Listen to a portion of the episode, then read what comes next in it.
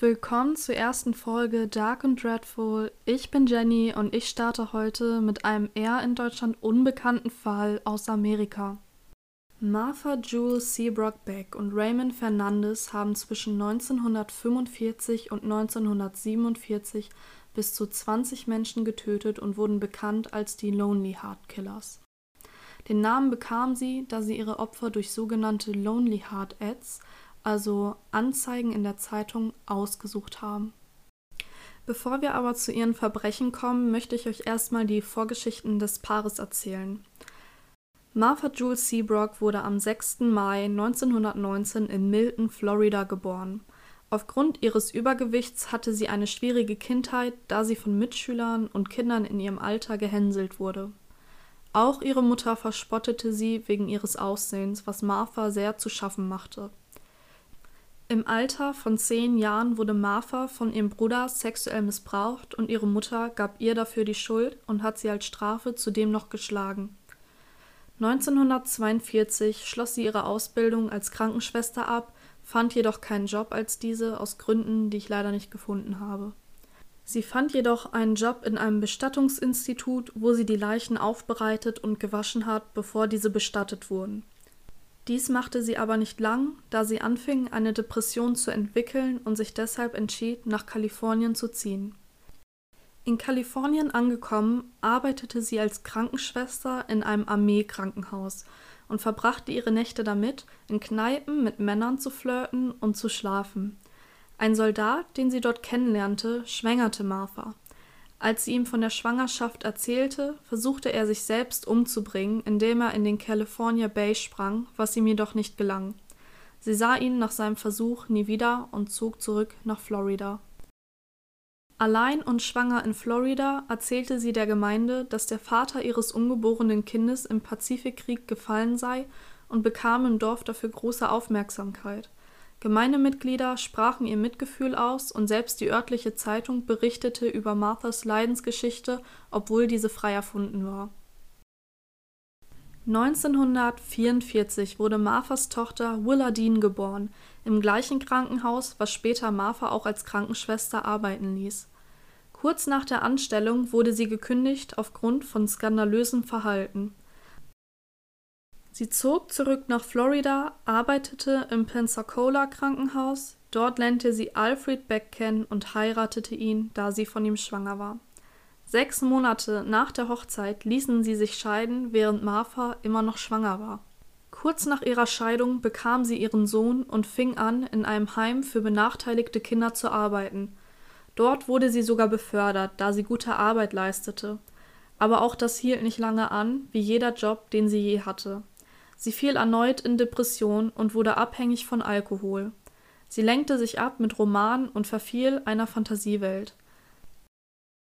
1946 veröffentlichte sie dann eine Anzeige in der Zeitung auf der Suche nach Liebe, dem sogenannten Lonely Heart Ads. Und damit kommen wir auch schon zu ihrem Partner in Crime, Raymond Fernandez.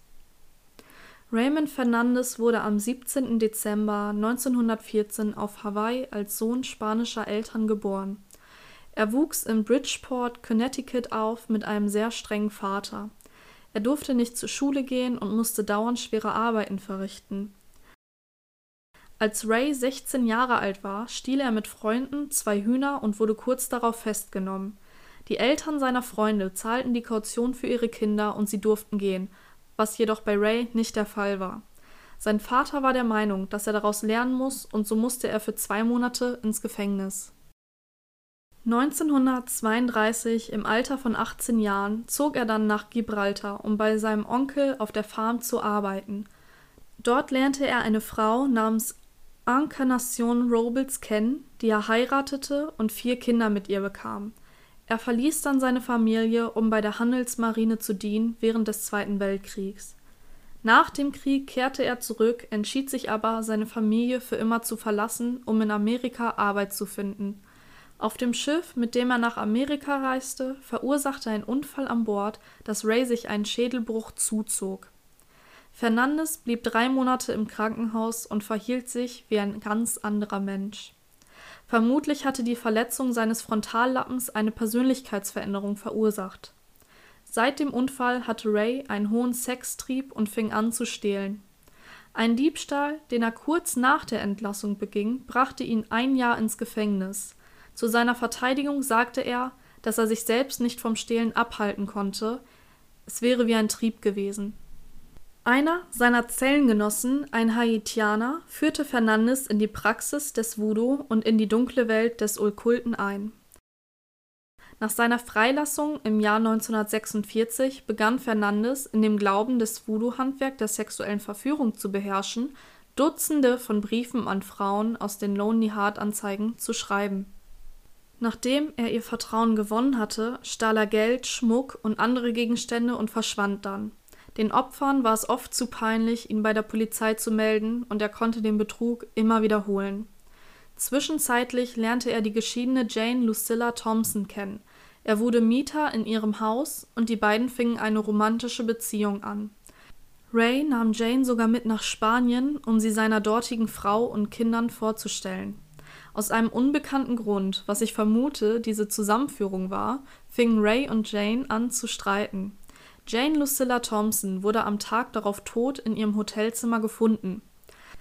Die offizielle Todesursache laut Fernandes war ein Herzinfarkt, ausgelöst durch eine Gastroenteritis, also eine Magen-Darm-Entzündung. Eine Gastroenteritis entsteht meist durch Viren und Bakterien, kann aber auch durch Chemikalien oder Drogen verursacht werden. Zu der Mutter von Jane Thompson sagte er, dass sie bei einem Zugunglück ums Leben kam. Mit einem gefälschten Testament von Jane reiste Fernandes zurück nach New York und nahm ihr Haus, ihre Einrichtungsgegenstände und ihr Geld in Besitz. Dies war der erste Mord von Raymond Fernandes und nun lernen sich Raymond und Martha kennen. Im Jahr 1947 antwortete Raymond dann auf eine Lonely Heart Anzeige von Martha Beck, im Dezember trafen sie sich zum ersten Mal in Florida, doch Fernandes wollte nach zwei Tagen wieder abreisen, da Martha nicht so viel Geld hatte, wie er anfangs geglaubt hatte. Martha war jedoch absolut versessen von Ray und schrieb ihm weiterhin Briefe, auf die er auch antwortete und erklärte, dass er kein Interesse hätte und sie ihn wohl möglich falsch verstanden habe. Von dieser Aussage schwer getroffen, schickte sie ihm Drohungen, dass sie sich umbringen und ihm die Schuld geben würde. Fernandes sprang darauf an und lud sie nach New York ein. In New York tauchte sie mit ihren beiden Kindern vor der Tür von Fernandes auf. Er erlaubte ihr zu bleiben, wenn sie ihre Kinder loswerden würde. Völlig verliebt in ihn gehorchte sie ihn und schickte ihre Kinder zur Heilsarmee. Eine kurze Info zwischendurch. Die Heilsarmee ist eine internationale Bewegung und Teil der universalen christlichen Kirche. Da Fernandes nicht die gleiche Zuneigung zu Martha empfand, versuchte er öfter, sie wegzuschicken oder auch wegzuekeln, was nie gelang. Er erzählte ihr von seiner Frau und den Kindern in Spanien, was Martha aber völlig egal war. Daraufhin erzählte er ihr, dass er über die Zeitungsanzeigen Frauen ausfindig macht und diese dann ausraubt, was Martha faszinierte und teilhaben wollte. Und so begannen die Morde der Lonely Heart Killer. Am 18. Februar 1948 reiste Raymond nach Fairfax, Virginia, um dort Esther Henn zu treffen, die er ebenfalls durch eine Lonely Heart Anzeige kennenlernte. Zehn Tage nach seiner Anreise heirateten die beiden. Als Fernandes anfing, Esther zu fragen, ob sie ihre Lebensversicherung und ihre Lehrerrente auf ihn schreiben könnte, zweifelte Esther an seiner Glaubhaftigkeit und wies ihn ab. Sie bekam einige Tage später mit, dass Fernandes mit einer Frau in Spanien war und diese dort gestorben war. Erschüttert von dieser Nachricht verschwand sie, was ihr das Leben rettete. Martha Beck und Ray Fernandes verkauften daraufhin das von Jane Thompson geerbte Haus und zogen nach Green Forest, Arkansas. Weiter auf der Suche nach Opfern traf sich Fernandes mit Myrtle Young, die er ebenfalls durch eine Zeitungsanzeige fand. Am 18. August 1948 heirateten Myrtle und Ray. Martha Beck gab sich zu der Zeit als Fernandes Schwester aus und kam sogar mit in die Flitterwochen, was einen großen Streit bei Myrtle und Ray auslöste. Zudem war es ein großes Thema, dass Ray nicht mit Myrtle schlief und somit nicht die Ehe vollzogen hatte, was Marthas Schuld war. Martha war sehr eifersüchtig und wollte nicht, dass Fernandes mit anderen Frauen schlief und brachte Ray dazu, Myrtle Drogen zu geben. Sie stahlen dann das Geld von Myrtle Young und setzten sie in einen Bus, wo sie eine Hirnblutung aufgrund der Drogen erlitt und später an den Folgen starb. Im Dezember 1948 schrieb Fernandes einer neuen Frau, Janet Fay. Die sehr religiöse Frau war Witwe und schrieb viele Zeitungsanzeigen, trotz der Bemühungen ihrer Familie und Freunde, sie davon fernzuhalten.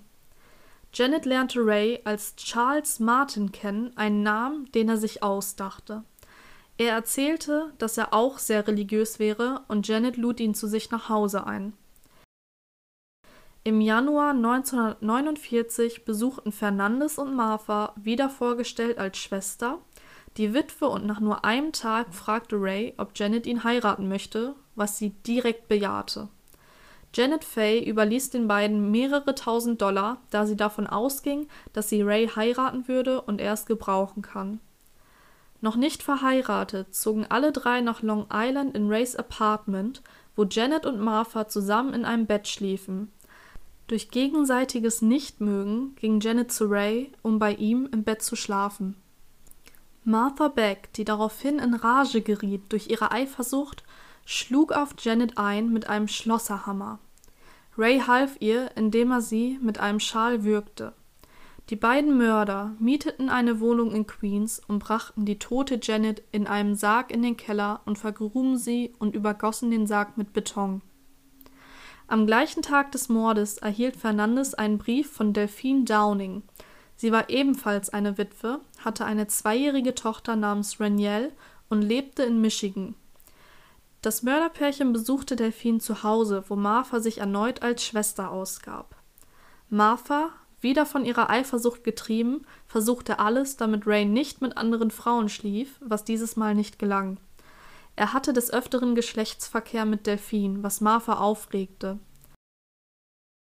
Martha Beck gab Delphine Downing am 27. Februar 1949 Schlaftabletten zum Schlucken, die diese einnahm, weil Martha sie als Abtreibungstabletten ausgegeben hatte.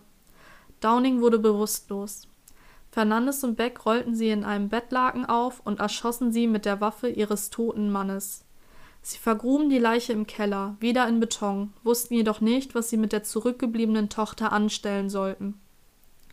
Da es zu viel Aufmerksamkeit erregen würde, das Kind in einem Waisenhaus oder ähnlichen abzugeben, überredete Ray Martha dazu, Raniel zu töten. Martha Beck ertrank die zwei Jahre alte Raniel Downing im Waschbecken und vergrub sie neben ihrer Mutter. Besorgte Nachbarn kamen rüber, um zu fragen, ob alles in Ordnung wäre, was die beiden bejahten. Nach dem Doppelmord gingen die beiden ins Kino, um einen Film zu schauen und kamen später wieder zum Haus, wo bereits die Polizei auf sie wartete. Da sich die beiden in Michigan befanden, gestanden sie sofort alles, da es in diesem Bundesstaat keine Todesstrafe gibt und sie so der Auslieferung nach New York, wo es zu dem Zeitpunkt die Todesstrafe gab, entgehen wollten. Trotz den Bemühungen wurden beide nach New York ausgeliefert. Dort plädierten sie auf nicht schuldig aufgrund von Geisteskrankheit. Die Medien waren fasziniert von dieser Geschichte und führten viele Interviews, darunter auch mit Esther Henn, die entkommen konnte. Die Öffentlichkeit machte sich über das Gewicht von Martha lustig und spekulierte zum Sexleben von Beck und Fernandes, woraufhin Martha einen Brief an die Presse schrieb. Es wurden 17 weitere Morde mit den Lonely Heart Killern in Verbindung gebracht, die diese aber nicht bestätigten. Sie gaben nur zu, Myrtle Young, Janet Fay, Delphine Downing und Renielle Downing ermordet zu haben. Fernandes gestand auch den Mord an Janet Lucilla Thompson, seiner Ex-Frau. Sie unterschrieben ein 73 Seiten langes Geständnis. Nach 44 Gerichtstagen befand eine Jury am 22. August 1949 Martha Beck und Raymond Fernandes des Mordes ersten Grades für schuldig. Sie wurden zum Tod auf dem elektrischen Stuhl verurteilt. In Gefangenschaft erzählte Raymond einem Doktor, dass er etwas für Martha empfinde, jedoch sei es keine Liebe. Dies wurde ihr zugetragen, was sie unfassbar traurig machte. Am 8. März 1951 wurden Martha Beck und Raymond Fernandez auf dem elektrischen Stuhl im Sing Sing Gefängnis in New York hingerichtet. Raymonds letzte Mahlzeit waren Spiegeleier, Pommes, Kuchen, Zigaretten, Süßigkeiten, Kaffee und Eis, was er mit den anderen Insassen teilte. Seine letzten Worte waren Ich will es rausschreien. Ich liebe Martha. Was weiß die Öffentlichkeit schon über Liebe? Fernandes war zum Zeitpunkt seines Todes 36 Jahre alt. Martha wurde nach Raymond hingerichtet und erhielt die letzten Worte von ihm in einem Brief, woraufhin sie sagte, dass sie nun mit einem guten Gewissen sterben könne. Ihre letzte Mahlzeit waren frittiertes Hühnchen, Pommes und ein Tomatensalat. Ihre letzten Worte waren: Wen interessiert es, wer schuldig ist? Meine Geschichte ist eine Liebesgeschichte, aber nur die, die mit Liebe gequält wurden, verstehen, was ich meine. Ich wurde als fett und gefühlslose Frau dargestellt. Ich bin nicht gefühlslos, dumm oder schwachsinnig. In der Geschichte der Welt, wie viele Verbrechen gab es aufgrund von Liebe? Zum Zeitpunkt ihres Todes war Martha Beck 31 Jahre alt und hinterließ ihren Sohn Anthony, sechs Jahre alt, und ihre Tochter Willardine, sieben Jahre alt, die adoptiert wurde und seitdem Carmen heißt. Was haltet ihr von der Geschichte? Ich finde es relativ komisch, da man nichts über ihre Liebesbeziehung rausgefunden hat. Die beiden haben sich dazu auch nicht geäußert, soweit ich weiß. Ich weiß jetzt nicht, in welchem komischen Verhältnis die beiden zueinander standen, ob die jemals sich auch nur annähernd geküsst haben, ob die miteinander geschlafen haben. Ich weiß halt nur, dass die Presse auf jeden Fall Martha sehr auseinandergenommen hat, da sie auch über 200 Pfund gewogen hat. 200 Pfund sind ungefähr 90 Kilo und bei einer Körpergröße von, ich weiß jetzt nicht, wie groß Martha gewesen ist, aber größer als 1,65 war sie auf keinen Fall.